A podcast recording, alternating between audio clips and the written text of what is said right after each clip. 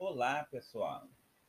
Hoje nós vamos trabalhar um conteúdo bastante importante no nosso cotidiano, já que preparamos vários tipos de soluções, e também na indústria, já que algumas servem para você ah, produzir alguns remédios ou alguns medicamentos ou algumas matérias-primas para providenciar outras soluções, como por exemplo soluções ácidas e soluções básicas. Mas o que seria uma solução? Uma solução é uma mistura homogênea em que você tem uma maior quantidade, o que a gente chama de solvente, e menor quantidade, o que a gente chama de soluto, que pode ter um ou mais. As soluções nas quais a gente mais está convencionado são as soluções aquosas, naquelas em que o meio dissolvente é a água. Bom, o importante dessa parte da solução é que a gente consegue expressar a sua concentração, ou seja, expressando as quantidades relativas de solvente e solutos que ela contém. Uma das maneiras mais comuns de expressar a concentração de um soluto em uma solução é em termos de concentração e quantidade de matéria ou seja, mol. Então, a concentração em quantidade de matéria de uma solução é a quantidade de matéria do soluto, desculpe, por litros de solução, ou seja, mol por litro, que normalmente é conhecido como concentração molar ou molaridade.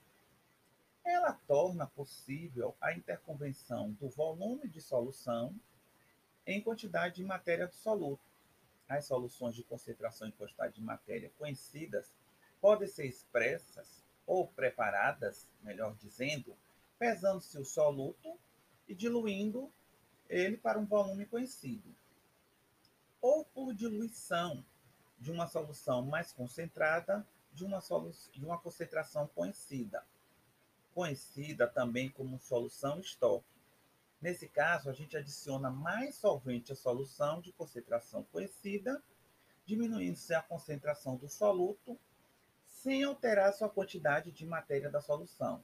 Afinal de contas, você não está colocando mais soluto, você está colocando mais solvente. Além disso, existe também os processos chamados de titulação, em que a gente combina uma solução de concentração conhecida, uma solução padrão, com uma solução de concentração desconhecida, com o objetivo de determinar a concentração dessa solução desconhecida ou a quantidade de soluto, também nessa, concentração, nessa solução desconhecida. O ponto final na titulação, ele é indicado através de uma, um indicador, que é uma substância que normalmente muda de coloração, dependendo do meio em que está, e é quando, na verdade, as quantidades estequiometricamente equivalentes são conciliadas. Ou seja, um bom exemplo é a concentração de H igual a de OH-. Aí, nesse caso, você vai ter o que a gente chama de ponto de equivalência. Quando você titula com titulador automático, isso é determinado automaticamente o ponto de equivalência. Quando você titula com uma bureta, que é uma titulação manual, então você vai ter o seu ponto final de titulação através da mudança perceptível de coloração. Que, basicamente, esses dois pontos, tanto de equivalência e ponto final de titulação, estão bem próximos.